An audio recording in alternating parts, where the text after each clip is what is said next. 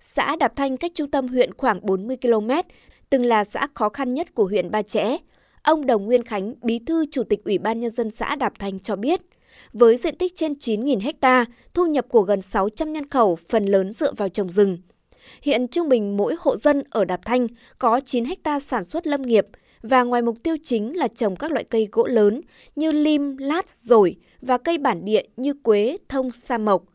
Cây dược liệu có giá trị kinh tế cao như trà hoa vàng, ba kích, cát sâm cũng được người dân tập trung sản xuất.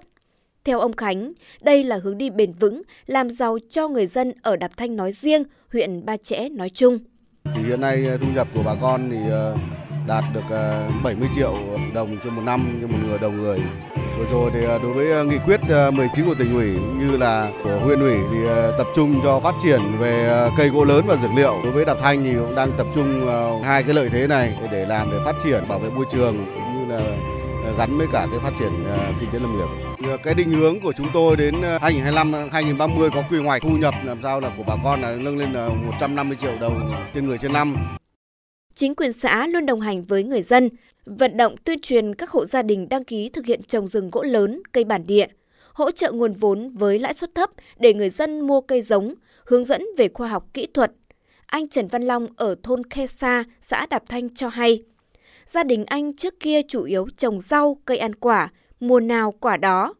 Nhưng nhờ sự định hướng của chính quyền địa phương, những người có kinh nghiệm hướng dẫn, giờ kinh tế cũng đã thay đổi nhiều.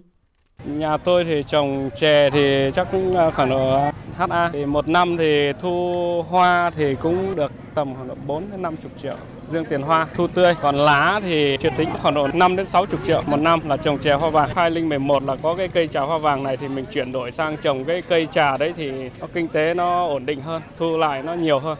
Là cũng xây được nhà gọi là kinh tế nó không khó khăn nữa. Ăn uống các kiểu sinh hoạt các kiểu thì nó tiện lợi hơn so với cái ngày trước. Anh Long cho biết, khi bắt đầu chuyển đổi cây trồng, chính quyền xã tạo điều kiện hỗ trợ kinh phí đến 70%, còn gia đình chỉ bỏ sức, cây giống và được xã cho người xuống hỗ trợ tận tình. Không chỉ gia đình anh Long, mà người dân xã Đạp Thanh đều đồng lòng phát triển rừng cây gỗ lớn, cây dược liệu và đều thành công.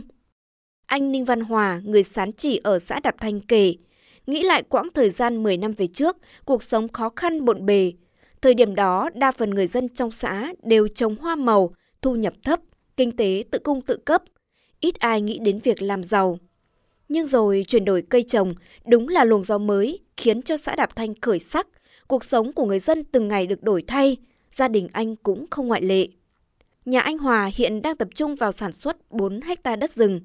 Trong đó cây chủ lực là thông lấy nhựa, keo lấy gỗ. Ngoài ra là trồng trà hoa vàng, ba kích tím các loại cây trồng của gia đình anh Hòa đều đang trong giai đoạn được khai thác, hứa hẹn đem lại bội thu. Trước thời điểm chuyển đổi cơ cấu cây trồng và vật nuôi, bộ mặt của xã Đạp Thanh trước đây ấy, chủ yếu là nhà che vách nứa. Một số hộ gia đình có điều kiện về kinh tế là có nhà cây tảng, nhà gỗ. Sau thời điểm chuyển kinh tế thị trường, chuyển đổi cơ cấu kinh tế cây trồng vật và vật nuôi ấy, thì bà con nhân dân đã dần dần sắm được xe và xây được nhà kiên cố. Hiện tại là xã Đạp Thanh cơ bản bà con nhân dân đã có đã xây được nhà và sắm được các phương tiện đi lại, chủ yếu là xe máy là phổ thông và một số hộ gia đình cũng đã sắm được xe ô tô riêng. Và nhà cửa thì đến thời điểm hiện tại là rơi vào tầm 90% chuyển sang nhà kiên cố rồi. Năm năm trước, người dân ở Đạp Thanh chỉ có thu nhập khoảng 15 triệu mỗi người mỗi năm và tỷ lệ hộ nghèo là 50%. Nhưng đến nay, Đạp Thanh không còn hộ nghèo, hộ cận nghèo.